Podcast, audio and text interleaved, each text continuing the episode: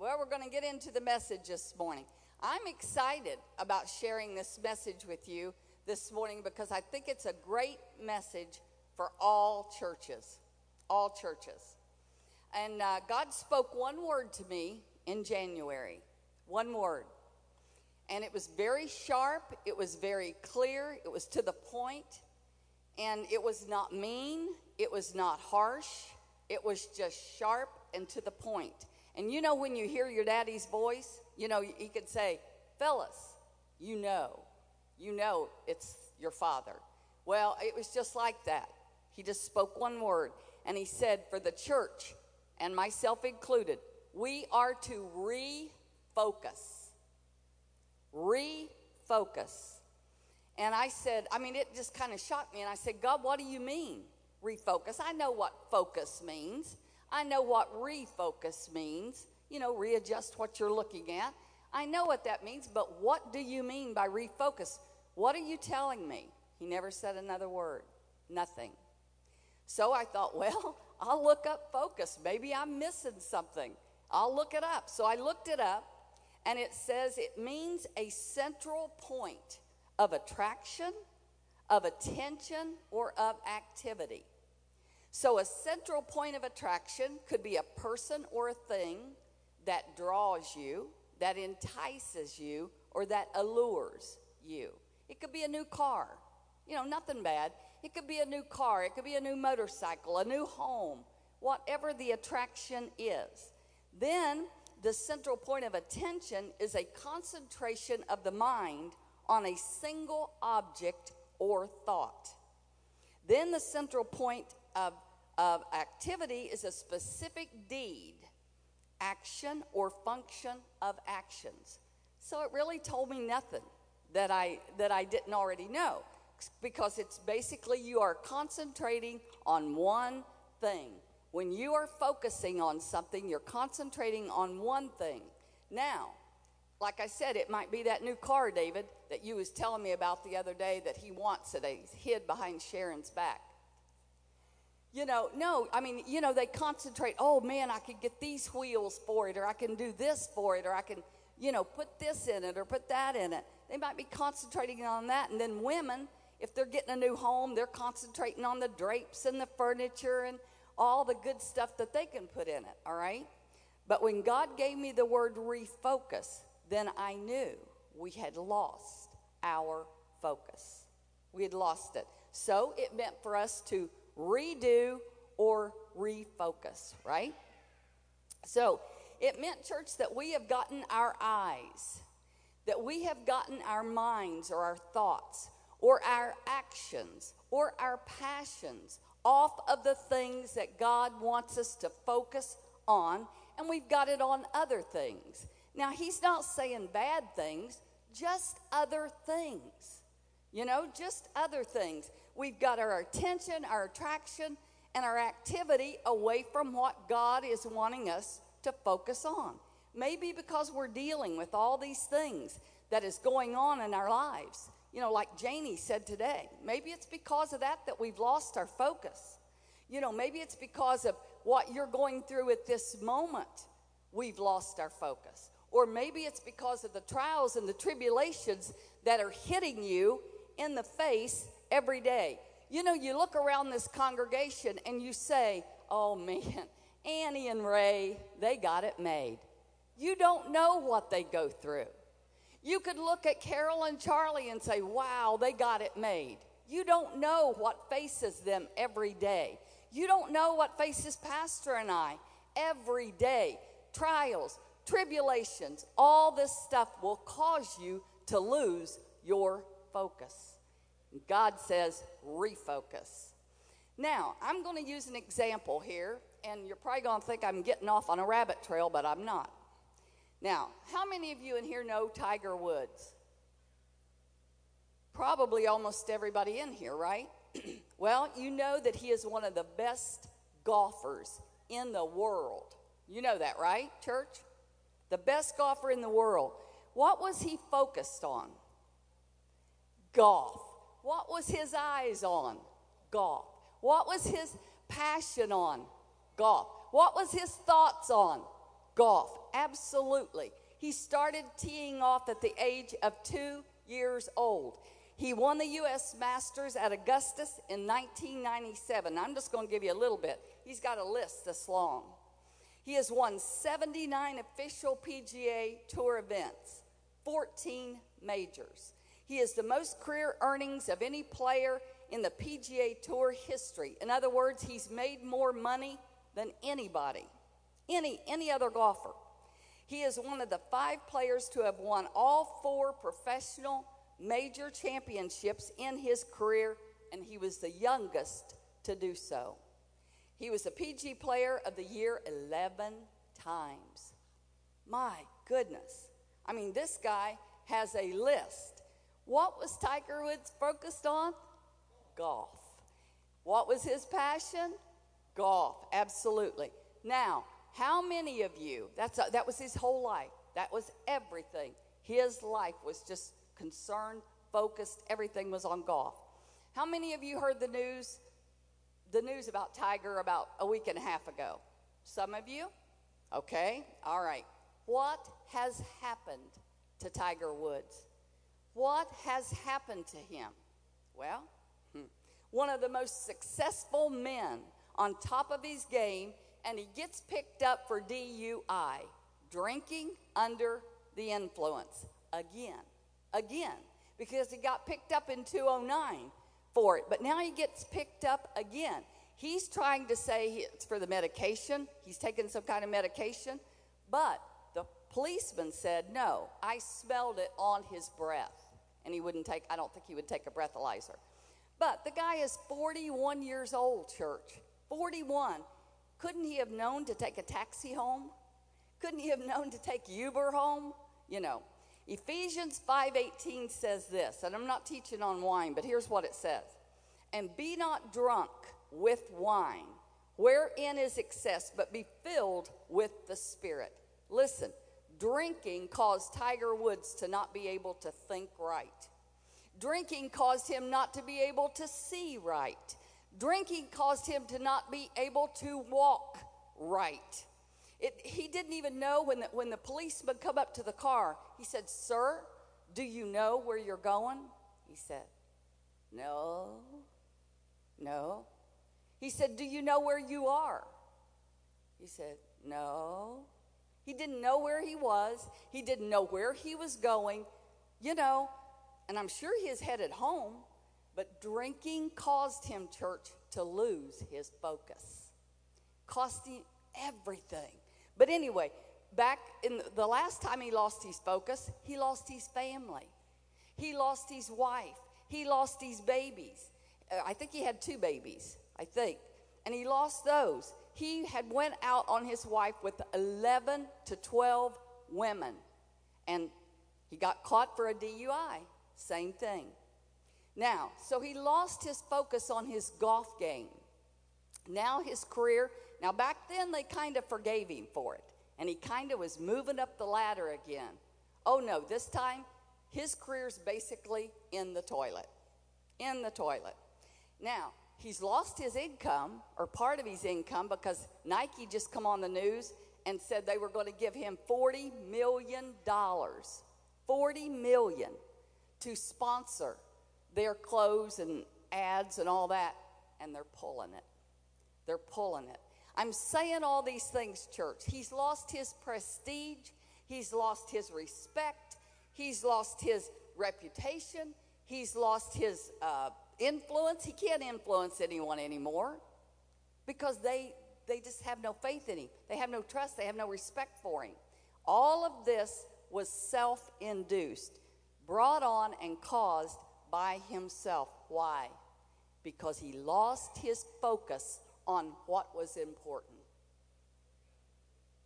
Church, you and I, we can't lose our focus on what is important. Our focus is eternity. Our focus is the cross. Our focus is Jesus. Our focus is the Word.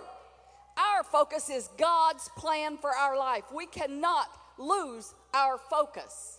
No, no, but when we get intoxicated with the things of the world, See, when we get intoxicated, then we get beside ourselves just like Tiger Woods.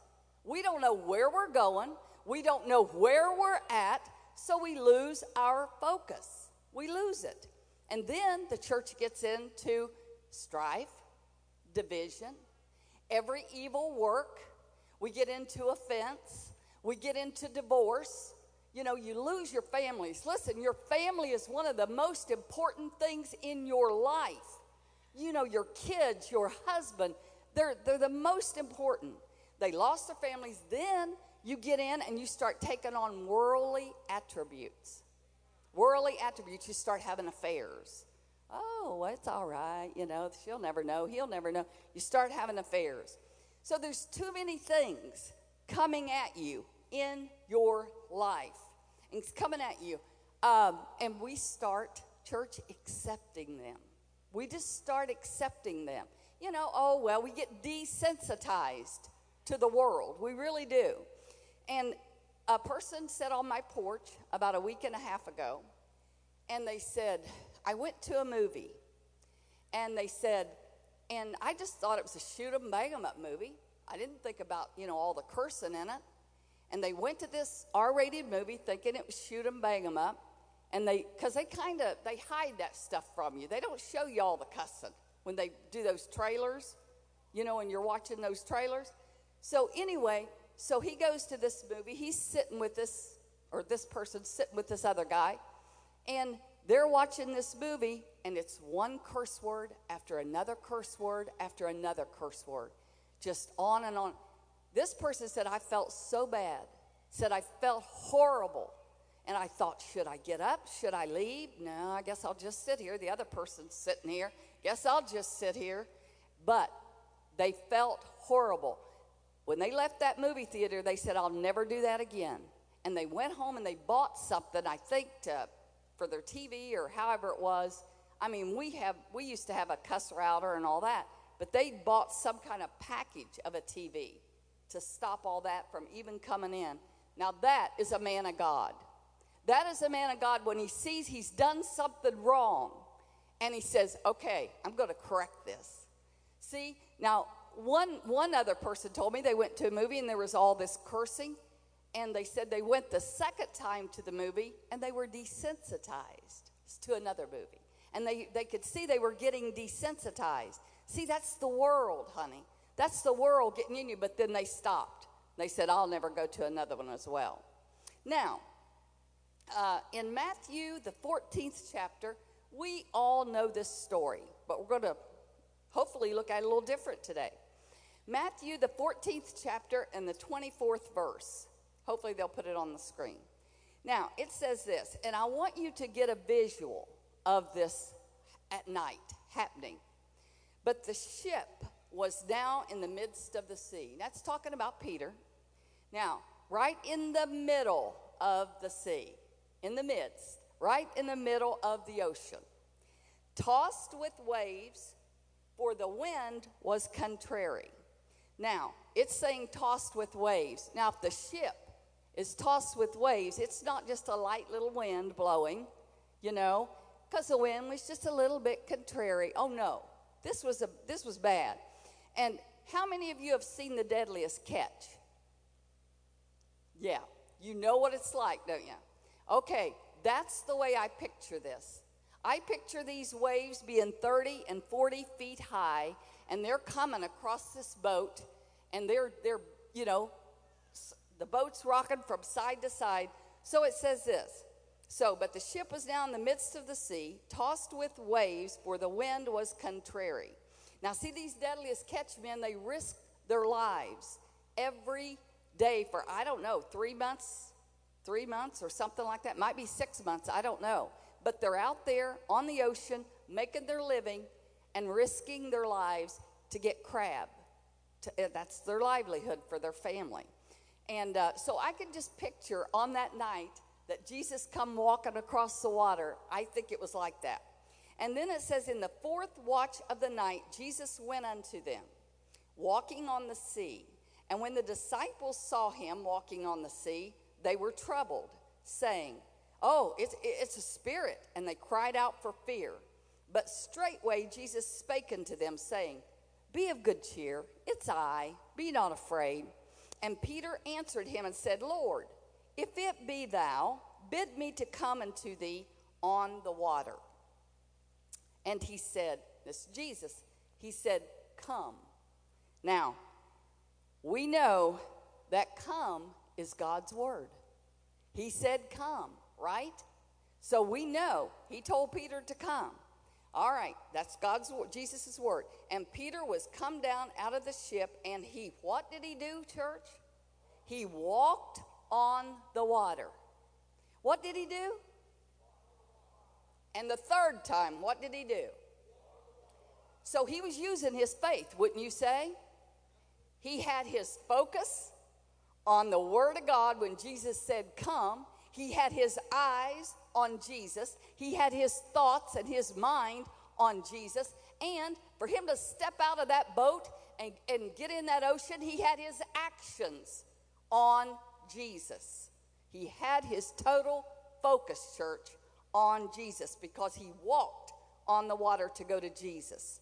Now, it says, but when he saw, mm, but when he saw, so he looked as he was going, and he had his eyes on Jesus, and he had his focus on the word.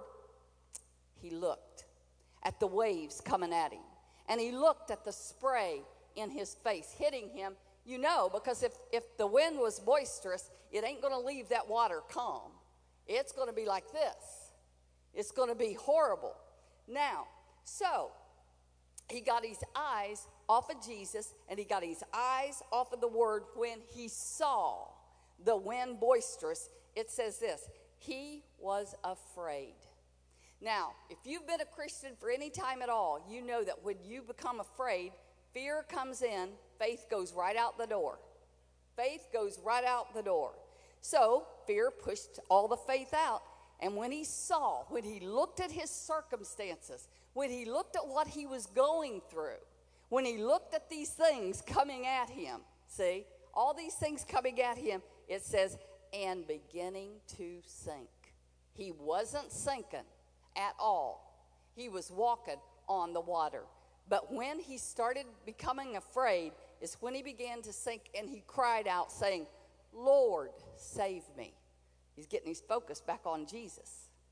And immediately Jesus stretched forth his hand and he caught him and he said unto him, O thou of little faith, wherefore didst thou doubt?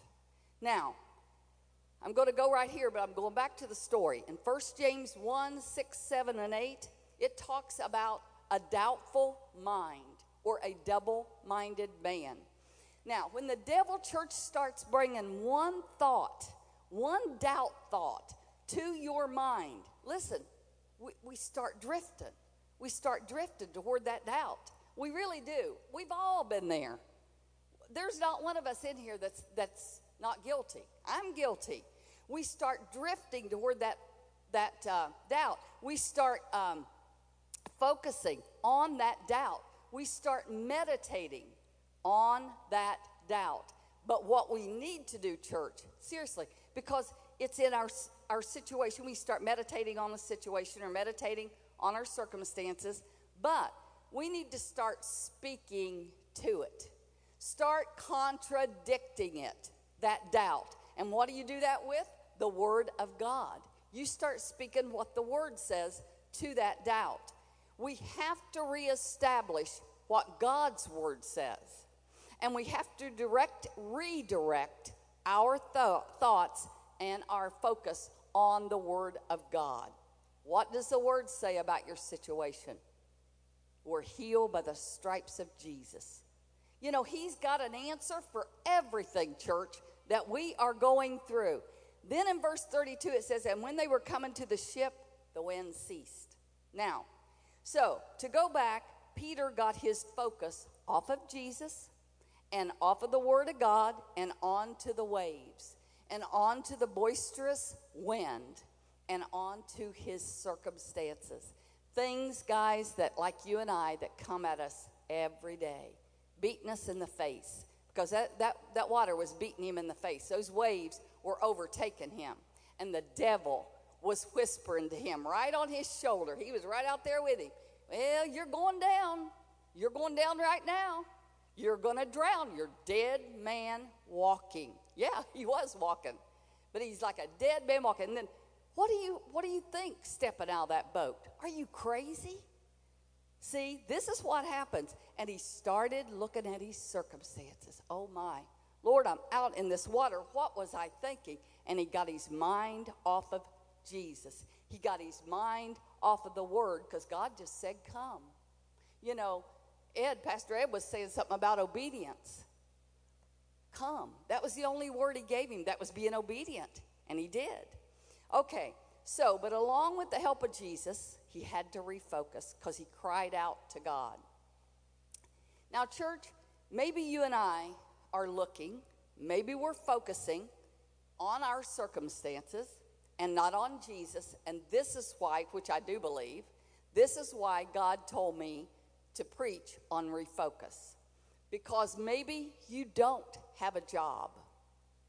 Maybe you don't have a job. It's one of the scariest places to be in today's society. Electric's gone up, heat's gone up. I went to the grocery store the other day, could not believe a bill for two for groceries. It was crazy. You know, or maybe you're you've got a job and it just ain't paying your bills. It's just not enough to pay your bills. Or maybe you're in and out of the hospital and you're causing your family and you stress. Stress. These are circumstances, church. These are situations that the church gets in. Maybe your marriage is, is a mess and you don't know how to fix it. You have no idea how to fix it. You hate him, he hates you. That's all there is to it. Maybe you're struggling with your business and there's no cash flow coming in. So now you realize you got to lay off Maria. You're going to have to lay off Joe and you're going to have to lay off Sarah, and you don't want to because times are too hard, they're too tough. But there's no cash flow coming in, so what are you going to do? And maybe your children are on drugs, and you think, I've helped them, I've done everything I know to do to get them out of this mess. I don't know what else to do. Well, God says there's other things to do. If you look in the Word, He says, You and your household shall be saved. You start praying for those kids and you start binding that devil and you start coming against it. You start fasting. You start praying. You get in the Word. And I'm telling you, you and your household shall be saved. Absolutely. Absolutely. Now, I remember a time when Pete and pastor and I did not have money to pay our tithe or to eat. We could do one or the other when we lived in that little house on South Street. Seriously, we, we, he and I both worked, and so we had income coming in for, with two jobs, but then he quit his job and said that God had called him into the ministry, which that was fine with me. I was totally behind him. And so he would pray every day, he would read every day, he would study every day, he would seek the Lord. I was very proud of my husband. He did what God had told him to do.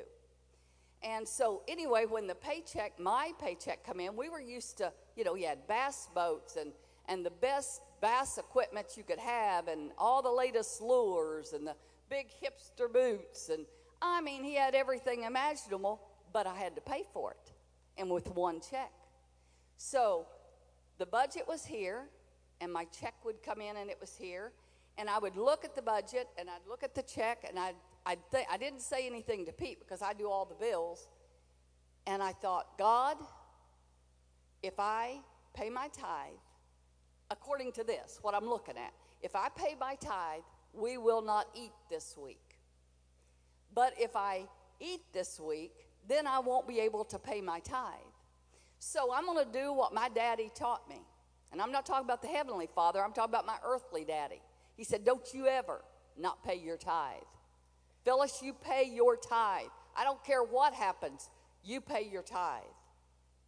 So I thought, I'm going to do what my heavenly or my earthly father said. I'm going to pay my tithe. God, I don't know how you're going to do it, but you're going to do it. And sure enough, listen, we never lacked for food. Never, ever, ever did we lack for food. And I paid my tithe, and I couldn't tell you to this day how that happened. I don't know. It was God. You know, it was God. Amen. I, I couldn't tell you. So, church, I'm telling you this these are tough times, but we got to refocus, okay? We got to get our focus back on the Word. Get it back on the Word. Get it back on Jesus. Listen to what Jesus says in Luke, the 12th chapter, the 29th through the 30, uh, through verse 32. It says, And seek not what you shall eat or what you shall drink. And there's another scripture in there that talks about or what you shall wear. Neither be ye of a doubtful mind. Remember, we talked about the doubt over there. It's a killer. It's a killer of your faith. So you have to refocus. says for, and then verse 30 said, For all these things, excuse me, do the nations of the world seek after, and your Father knoweth. Hmm. Your Father knoweth that you have need of these things. Are you a father, David? Did you know what your son needed when he was growing up? You, need, you know, he needed shoes, he needed food, he needed clothes for school, he needed school supplies, he needed to go to the dentist. You knew. All of you mothers, all of you fathers know what your kids have need of. So does our Heavenly Father. He knows what we have need of. He really does. And He says, but rather, he said that you have need of these things, but rather seek ye the kingdom of God, and all these things shall be added unto you. And I'm not patting myself on the back, but see, I was seeking the kingdom of God when I was paying my tithe. And I'm not telling any of you to do that. I'm just saying I did it. When I was paying my tithe over thinking I was going to eat or I was going to starve. You know, I was seeking the kingdom of God and uh, we always had food. And then down in verse 32, he says, Fear not, little flock. Fear not, little children. Fear not, my babies. You know, we're his little babies. We're his children. You know, for it is your what? Your Father's good pleasure. It is his joy. It's his happiness. It's his satisfaction. It's his desire. It's his delight. It is his delight to give you the kingdom. So we need to refocus. We need to get our eyes back on Jesus. Get our eyes back on the Word. Don't lean to your own understanding. I'm telling you, you're going to fail every time. Don't lean to your own self. You know, uh, overtime is great. It's great, but don't depend on it. Don't trust in it. You know what I'm saying? And so then a garage sale is great. I used to have bed sales all the time. They'd make me three, four hundred dollars sell my clothes. You know, but I didn't depend on it. Don't depend on your garage sale. Don't depend on that stuff. You depend on God. And maybe there you ha- you feel you have to have two jobs just to make it in today's society. I'm telling you now, don't put your trust in those two jobs. Don't put your faith in those two jobs, but put your faith in God and what His Word says.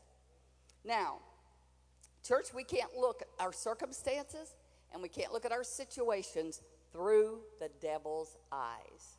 Oh, because he is such a father of lies. He is the author of lies. If his mouth is open, he's lying. So if he's telling you bad stuff in your ear, his mouth's open, he's lying. He's a deceiver. He's a deceiver. So we can't look through the eyes of doubt or through the devil's eyes of doubt and unbelief because we know it's a killer of our faith, right? Now, we can't look through the eyes of hurt. Maybe some of you have been hurt. I know probably all of us have been hurt at one time or another. Maybe someone has hurt you. You know what? We're adults. We're big, we're grown ups. We forgive and we go on. We love these people anyway, and we forgive and we go on. Maybe you've been hurt, like I said, but don't look through the devil's eyes because he'll say, Oh, don't you hate him? Don't you hate them? Don't you hate, you know what I'm saying?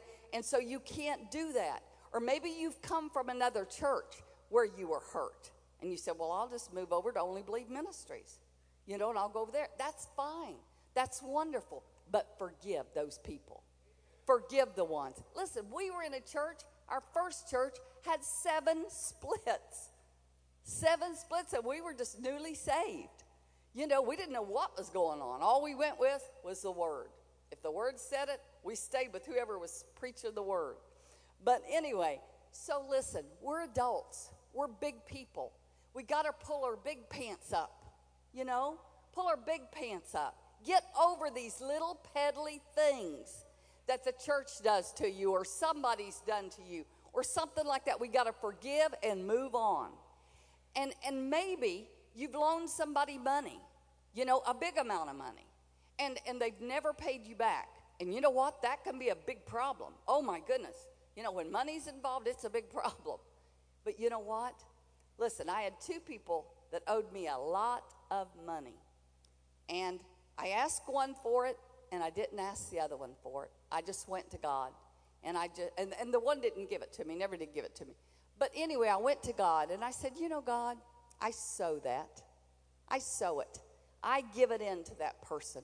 And I sow it because I know my seed will grow. It will grow. Because I hold nothing against those people. Nothing. Absolutely nothing. So don't look through the eyes of the devil in, with hurt. Don't look through the eyes of the devil if you've been disappointed, because he's going to make you mad at God. You know, say that you, you wanted this job and you were qualified for this job, and they took uh, uh, one of their kids, or, you know, nepotism, how that goes. They took one of those, uh, their kids or whatever, over you. And I, man, God, why didn't you give me that job? You know, God, that I needed that job. You know I did. You know, and now why did you not let me get? See, the devil's going to put all that junk in your head. Or maybe you've been disappointed by a friend. Listen, we hurt each other all the time and don't mean to. All the time. You know, get over it. Like I said, forgive them and move on. Let it go. Let it go. We're bigger than that. And then maybe, like Ashley was saying up here, someone in your family has died. You know what? And you're kind of upset with God. You're mad at Him. God, why did you take them? You know, people do that, David. They do. They get mad at God. Why did you take them? Well, you know what? Listen, they wouldn't come back if they could come back. They would not come back. They'd say, Leave me alone, David. I don't want to come back. I'm in heaven. Why would I want to come back there? So, when God's telling us to refocus, He's talking in every area of our life, and He's saying, Look at the situation again through my eyes through my eyes, not the devil's eyes. Now, how many of you have ever looked through binoculars? Probably everybody in here. Well, I have a pair sitting on my counter next to my sink because I could see the back of our pond from doing dishes. I've seen coyotes out there.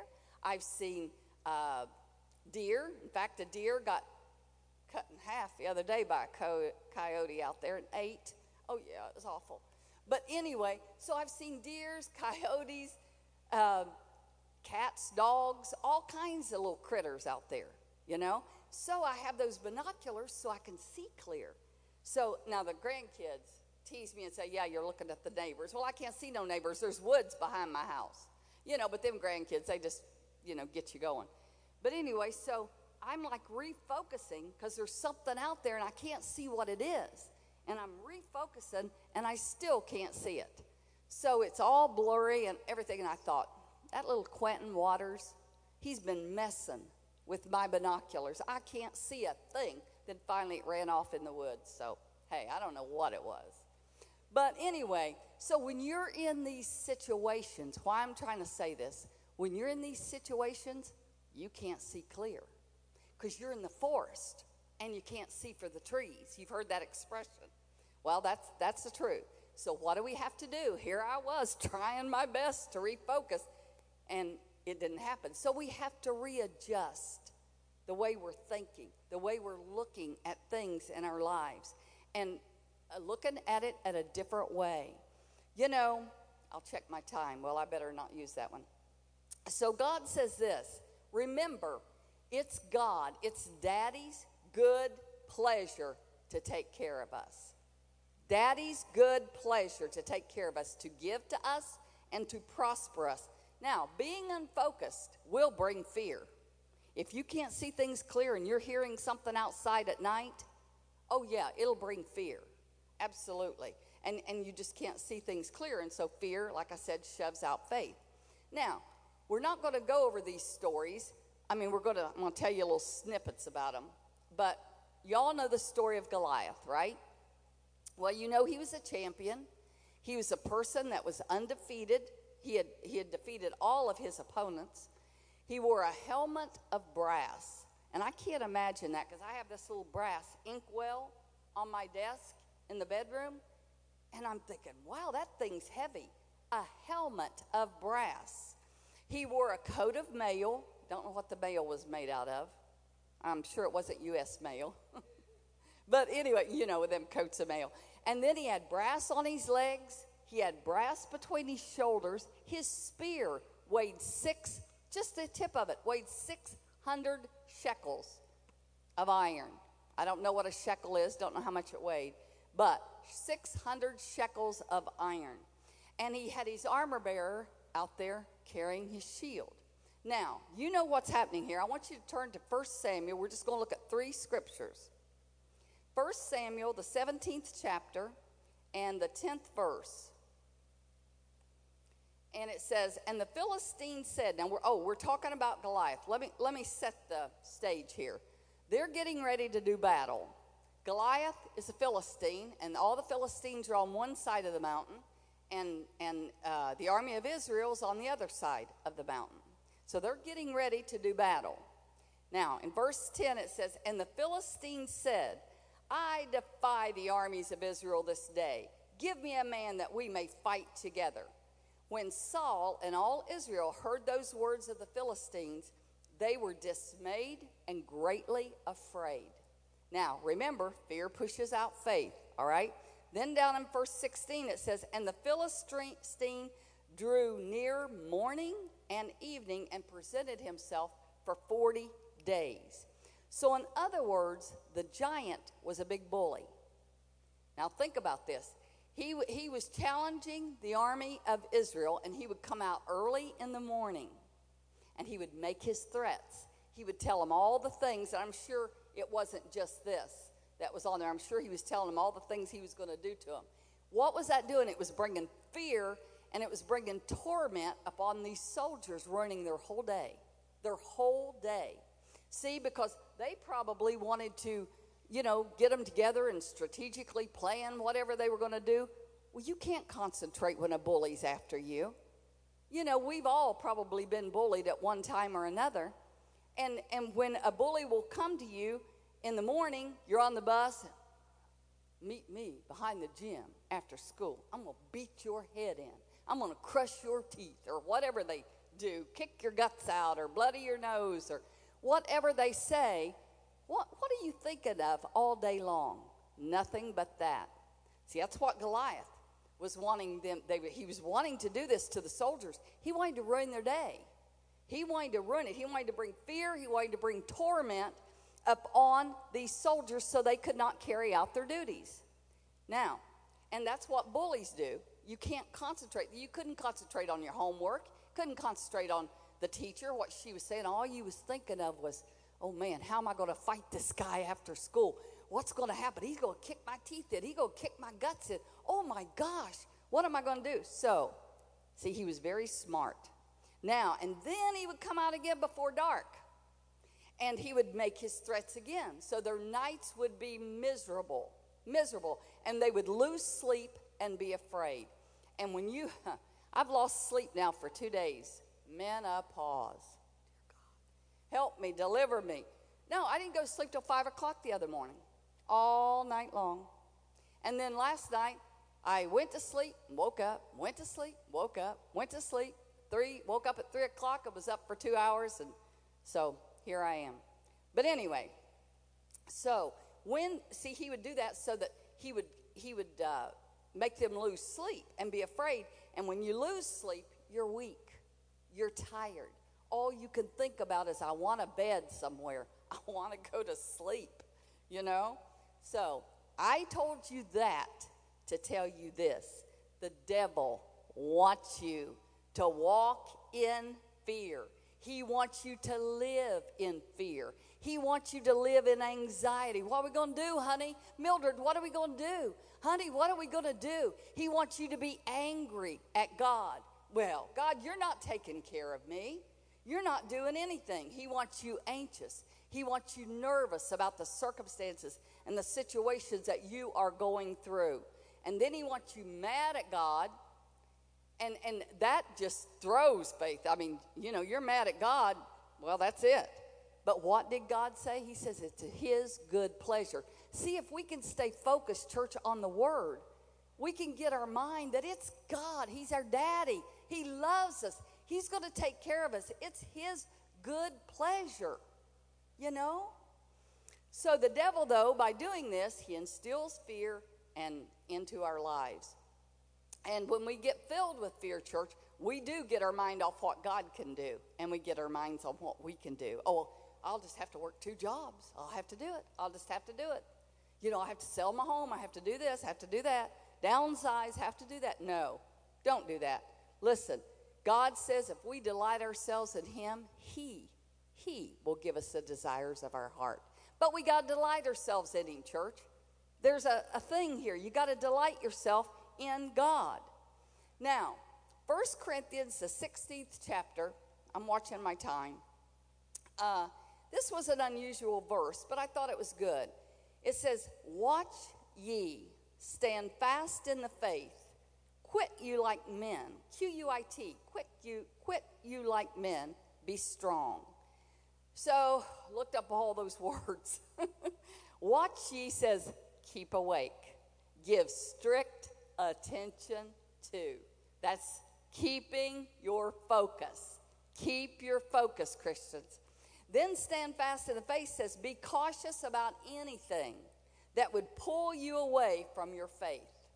Stop being like, it said this too, stop being like other men that does not belong to the faith.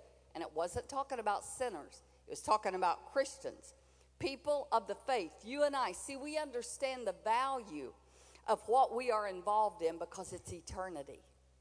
It's eternity, it's heaven that what we are involved in. And men that do not have faith, they are men that live haphazardly. And haphazard people respond to life without a focus, without a goal, without a purpose. They, they lack, uh, they have a lack of order. They have a lack of planning in their life. And they just respond to life dependent upon chance. Chance. Que sera, sera. Whatever will be, will be. They, that's the way they respond. Then it says this the quick you like men be strong says take heed. In other words, you know, you pay attention, you listen to what I'm saying. Take heed at least through indulgence, your indulgence, your desire, your gratification, whatever you're into, some destructive calamity will overtake you. That's what it says. So if we don't keep our focus, church, and we don't reevaluate our lives, and we don't reassess our lives, then what will happen? We'll find ourselves in a mess because that thing's going to overtake us. All right? Now, you know that everything operates out of faith. Our values, our priorities, that's what we are to be focused on. Now, I want to say this about Judges the 16th chapter, the 19th through the 20th verse, I'm just letting you, I'm not reading it, I'm just telling you little quips about it. Okay, remember Samson? I'm sure all of you do. He had been sleeping on Delilah's lap. We all know that. And when the Philistines came up on him, said he had to shake himself, shake himself, and refocus. Shake himself and refocus. Have we allowed, church, Delilahs to come into our lives? To get our focus off of God, to get our focus off of the church, to get our focus off of our marriage, to get our focus off of our family, our faith, the Word of God, to get our focus off of prayer and off the things that God has called us to do. Have we let Delilah's come in and do that? 2 Timothy 3 1 through 7, and I'm paraphrasing here. it talks about in the last days, men will be lovers of themselves or pleasures more than lovers of God, and they will lead many women astray with their doctrine, talk about with their doctrine or their teaching. Now, listen, I have people that come in my office and say, Pastor Phyllis, my boyfriend said it's okay to sleep with him. Because God is love. I said, What? Yeah, it's okay. He says it's okay because God's love. And, and, and I love him and he loves me and God loves us and it's okay if we sleep with each other. I, I, oh my gosh, I get so upset. So, this is what God's talking about. See, they're lovers of themselves, lovers of pleasure more than they're lovers of God. And with this crazy teaching and this crazy doctrine that is going around, they're leading women astray. Now, don't let Delilah's set you up for the devil to take you prisoner. Don't you dare let Delilah set you up for the devil to take you prisoner. Now, I'm closing, but remember David at Ziklag, and I know we've all heard this story. He had to refocus. He and his men had left for three days. Remember that? And when they came back home, the whole city was burnt to the ground, just ashes. And, and all their possessions were gone. Everything was gone. Everything. And, and, and their wives and their children was gone. And David just sat down and he just cried. Now, what if you pulled in your driveway and you looked, you come home from work and you look and your house is totally burnt down, everything you got is gone, and your wife and children have been taken by terrorists. By terrorists. David, he just, I mean, these are mighty men, mighty soldiers. They just sat down and they cried. And then his men started coming against David. Hey, we're going to stone him. Let's stone him. It's his fault that we're in this mess. It's his fault. So now David had made these men who they were mighty men of valor. They were, he made them who they were. Now they're mad at David. They're upset with him. So what does David do? David didn't depend on himself. He went to the Lord. David seeks the Lord. We cannot depend on ourselves, church, in these horrible, horrific situations. Any situation. Don't let God be your last resort, let Him be your first resort. All right? So, David sought the Lord, and we all know and we're not going to discuss all that, but we all know that God gave David a word and he said, Pursue, uh, overtake, and recover all. Now, you might say, Pastor Phyllis, God's not, I'm not hearing God. He's not giving me a word. He's not talking to me. Well, we're going to correct that right now because I'm going to tell you how to get a word from the Lord. Now, here's what you do to break that cycle. The first thing you do sincerity is so involved here is you pray. I don't care if you got to go in the woods somewhere to get by yourself, to get down on your hands and knees, and you cry out to God and you pray. And you pray with a sincere heart God, I need your help. I don't know what to do. I don't know where to go. I have, I, you know, I'm, I don't want to lose my focus, but I'm about ready to lose my focus.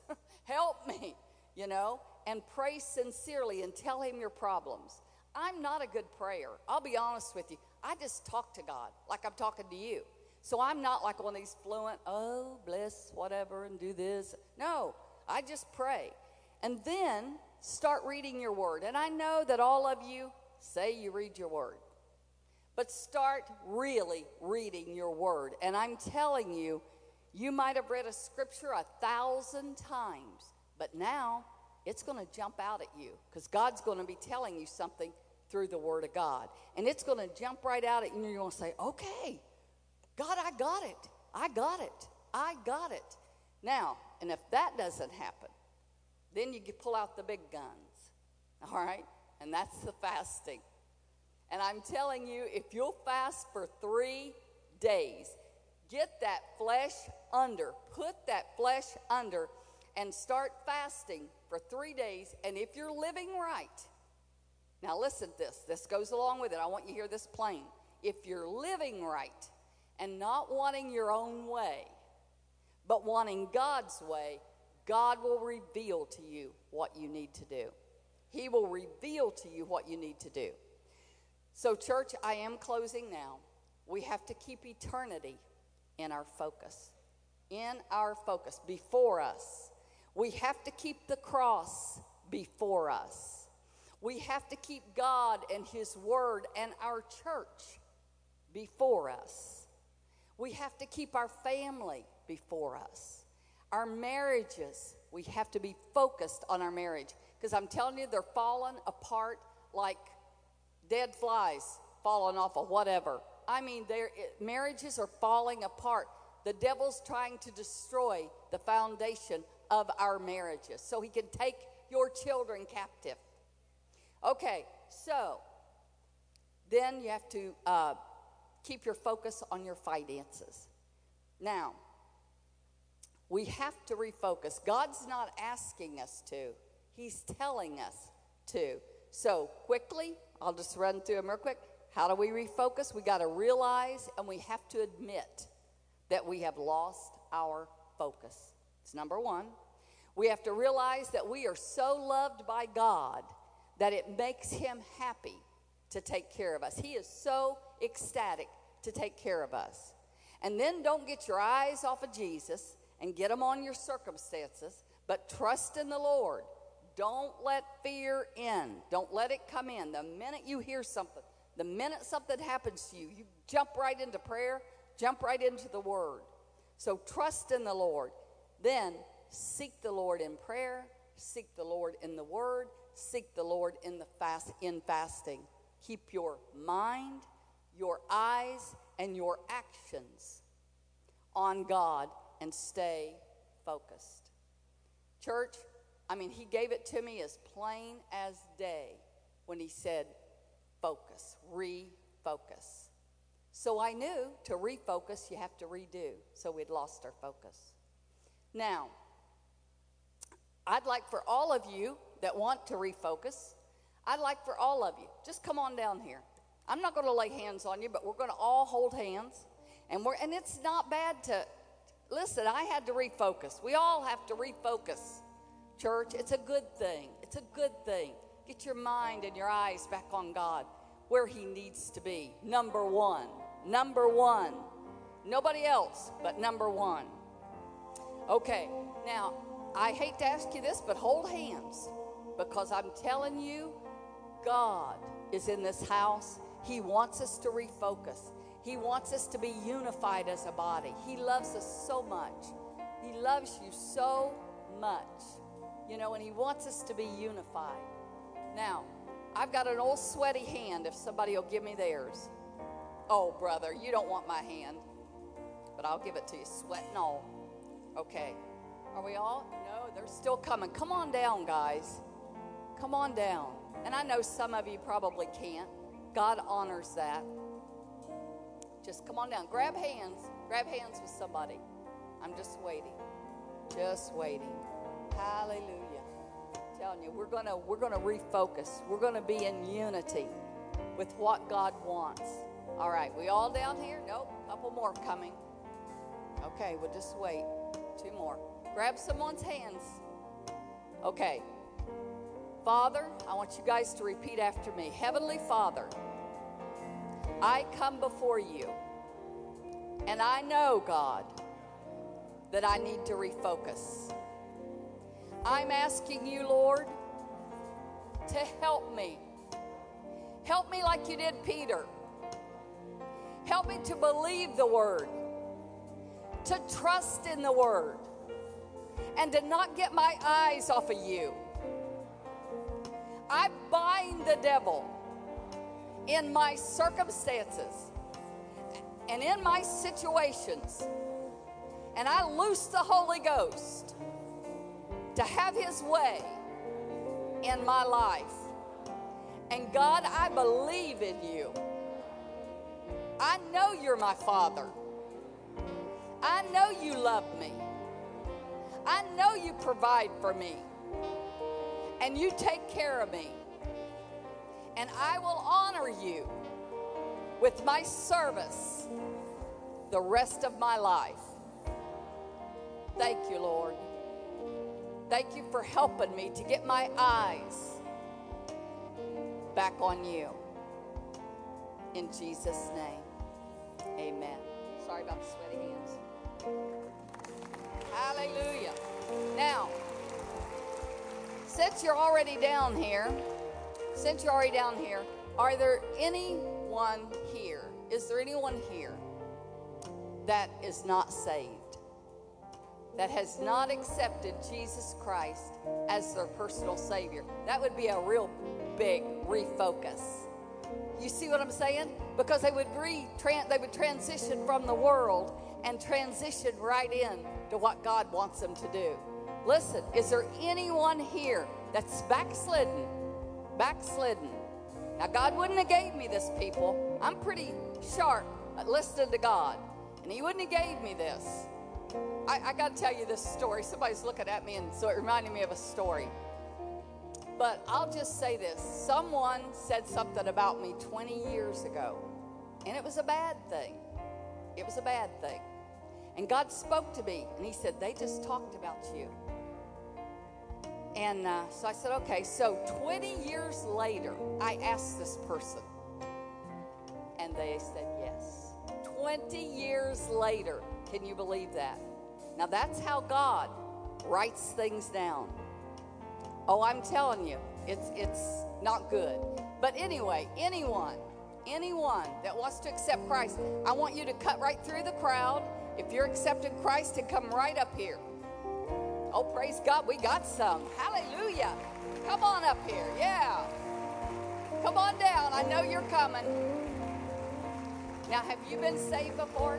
No. Never been saved, girls. All right, come on up here. We got to make room for these others. Are you coming to get saved? Praise God. Hallelujah. See, God is so good.